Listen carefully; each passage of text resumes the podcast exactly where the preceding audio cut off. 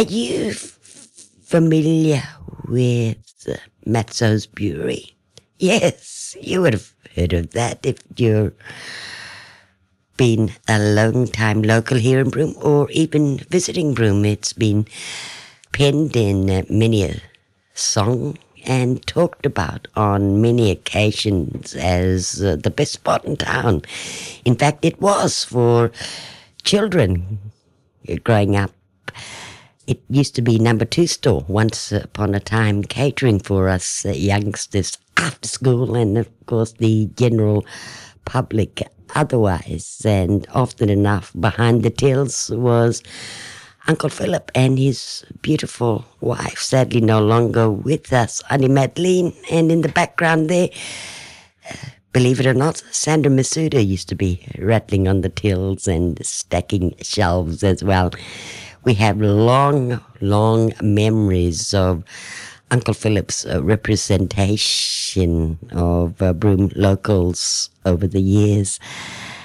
Uncle Philip, hello. You're running for candidate uh, this year once again for the Shire Broome local elections to be held on the 16th of October. Nice to have you here in the studio. Hello. Hello, uh, Sandy. Thank you very much for inviting me uh, to speak on on the radio. Oh, you're more than welcome. It's really a privilege. Uncle Philip, with that introduction I gave you, of course, your journey as a local goes back long beyond my years as, as such. But when did you first have an interest in local government? I suppose about 20 years ago or, or more that I was interested in local government. I, I got to this stage where I was uh, listening and learning and listening to people about issues of uh, in local government. Uh, so I I took on uh, local government. I nominated as uh, a candidate for local government in the town ward. Uh, I got on there uh, just replacing somebody else. I stood on there for about a year, and then I got. I went up for re-election for the following year, and uh, was uh, elected again. Uh, and then I uh, was in there for four years, and right up to the day now that I'm I'm coming up for my re-election, uh, which will hopefully that I get in and I'll serve the people for the next four years. Uh, what prompted me to uh, go into local government? Uh, there's one the story I, have been telling uh, people that I was in the pearling days of Broome. a lot of the uh, pearling masters and and the pearling masters were actually running the council at the time, uh, and I happened to. My father and mother sent me down to the butcher shop one night, one day, and I.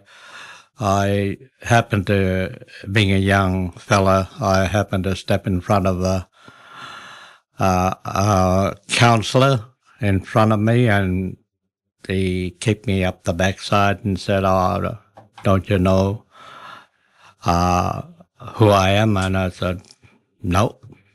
Uh, and then I said, Oh, that prompted me then to say, Oh, well, if that's, that's the way our leaders act in the community, then I, I it prompted me now to be uh, stand equal with them. So that's what uh, that's what prompted me to become a, a councillor for the Shire of Broome. Uncle Philip, you also to my memory, and no doubt there would have been others, but you were the first businessman representing the Aboriginal community. You're a Yawuru man, but our memories go back to number two store there. Yeah. Well, I'm, might, yeah, uh, I wasn't the first business, Aboriginal business person. There was the Philip Cox and his family, who was the uh, owner and, and worked in the bakery in, in Chinatown where the uh, runaway used to be now. But it was, they ran it for a few years, and that's where I started my uh, first job as a bakery, and I uh, and got that experience of making bread. Uh, but then I moved on, and I uh, worked for the uh, Streeter and Male, and then I worked uh, there for a while, and then I was offered by the Streeter and Male or Male and Company to take on the uh, management of the hardware store. Uh, and we employed quite a few Aboriginal people in that store. And then I was offered uh, to take over number two store in Wells Street. And then that sort of uh, flourished a bit. Uh, the first two or three years was hard and struggled, but then we got on our, our feet Then uh, we employed our first staff with Sandy Masuda. Uh, and she handled all my uh, accounts and stuff and uh, and worked in there. But also we had another staff, uh, uh, Madeline Lawford, who actually came from the Noongar College. And then we had another Aboriginal girl from Bidyadanga who, who worked there uh, as, a, uh, as a trainee, but became permanent worker for us. Uh, so it is a family run business and uh, every day I think we uh, service the both school, the St. Mary's School and the Broome Primary School with lunches and provided uh, uh, the community with general uh, stores such as food, clothing, uh, drinks. But it was uh, a thriving business at the time. It's certainly a good place for kids to hang out after school and safely and often behaved ourselves because you were the manager and nobody dared uh, put a foot wrong just in case our parents uh, found out about uh, the unruly behaviors if uh, there were any. Uncle Philip, I just went back to your past there a little just to come into the present. As a candidate, there's been many changes in Broome you've seen through your eyes over the years. Uh, Yawuru is uh, being recognized uh, as traditional owners uh, since then. What do you feel you can not just bring to Broome, but the outer ward which you're representing?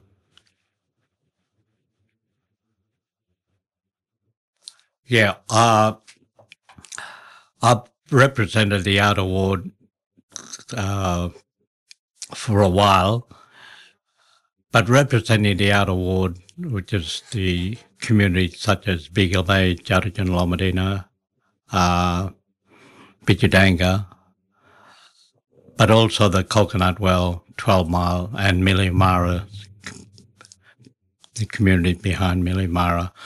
They're the ones that uh, outside ward candidate service or uh,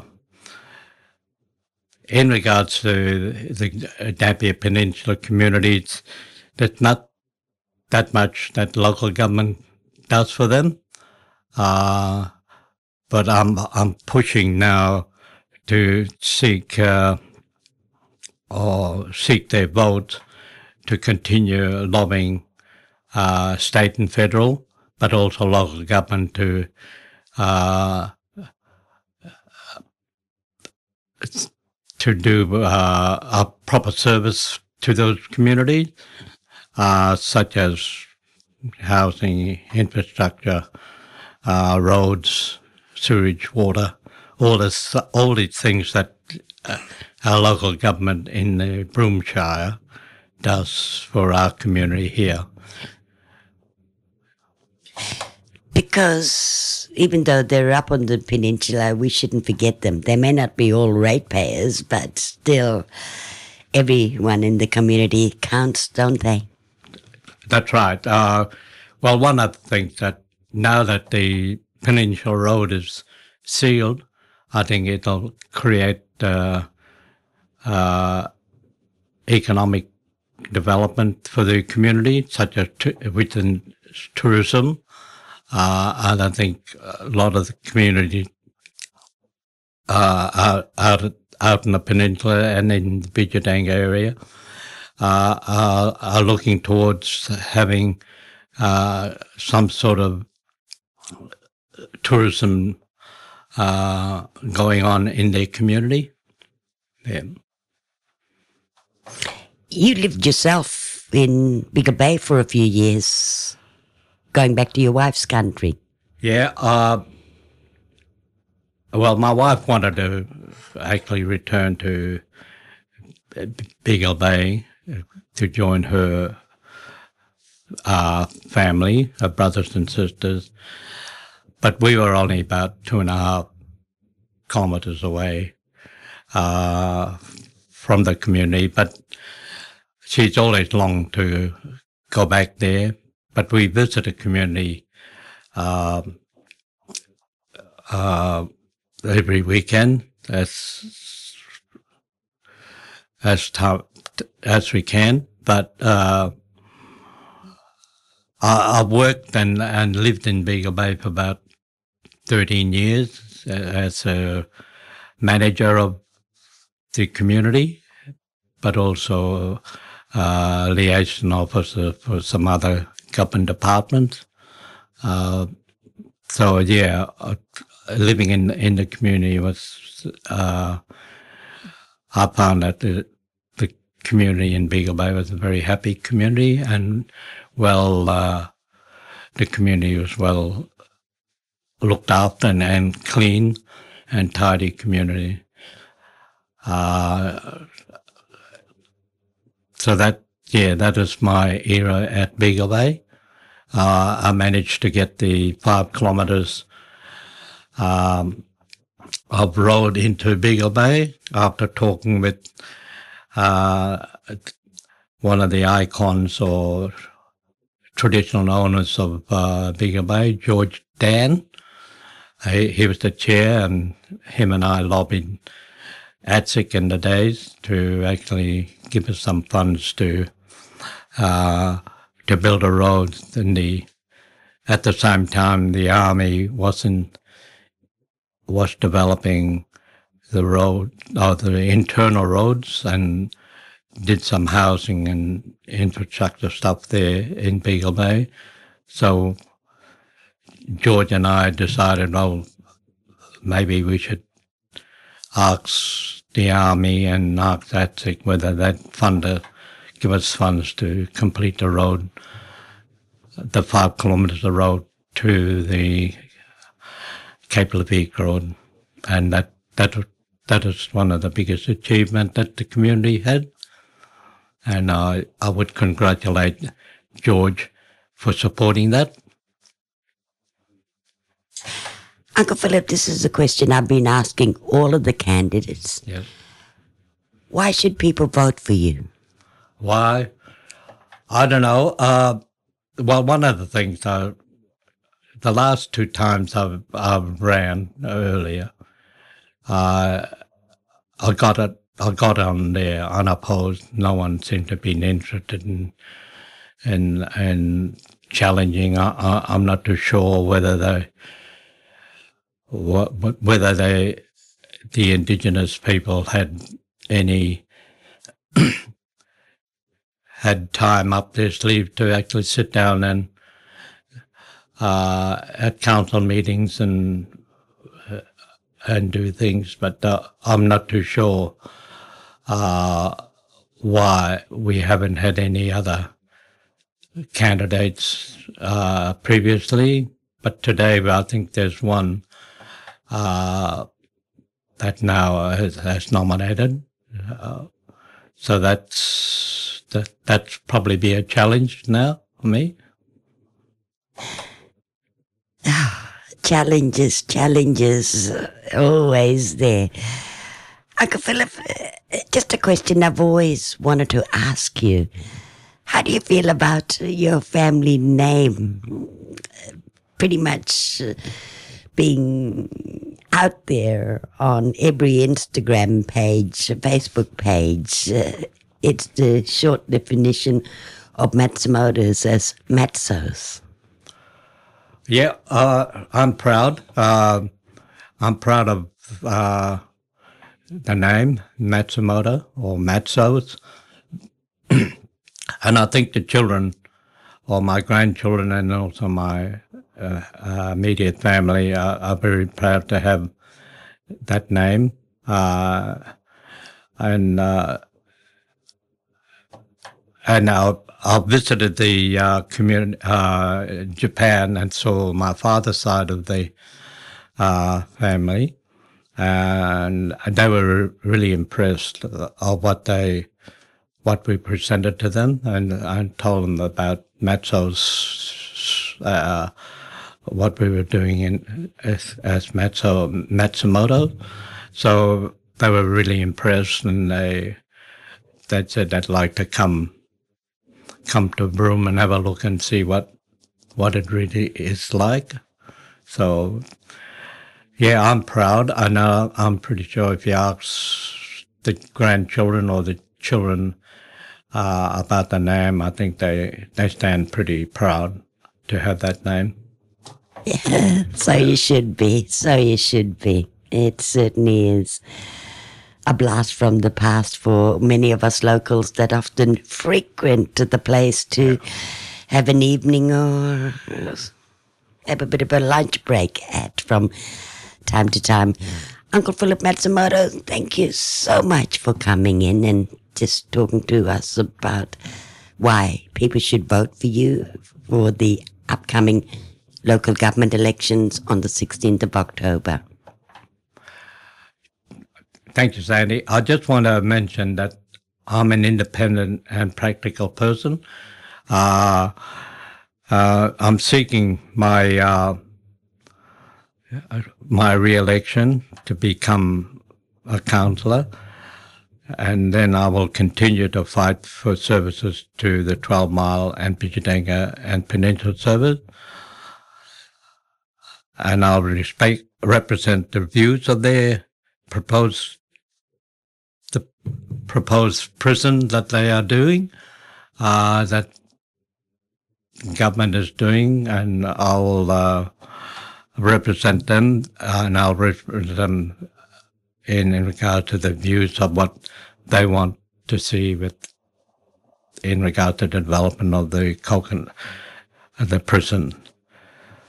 Uh, I'm a lifetime uh, resident of Broome, even though I'm representing the people in the peninsula, But I think uh, I'm, I'm, I'm standing to be re-elected, and I ask that you vote a tick one in the box on the election day.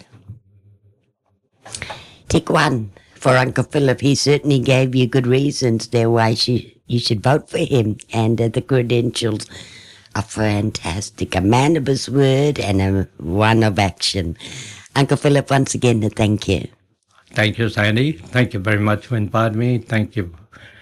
Uh, uh, uh and Sandy, you're looking great. uh, got that beautiful smile, and uh, continue what you're doing. You seem to be happy uh, on the radio and just looking and listening to you today. I think um, you need to continue doing what you're doing. Thank you. Oh, thank you. And oddly enough, if it wasn't for Uncle Philip Matsumoto, I wouldn't have got my first uh, job to start me off in life, which directed me to Choo Daycare Center on the corner of Kakai and Herbert Street. Yep.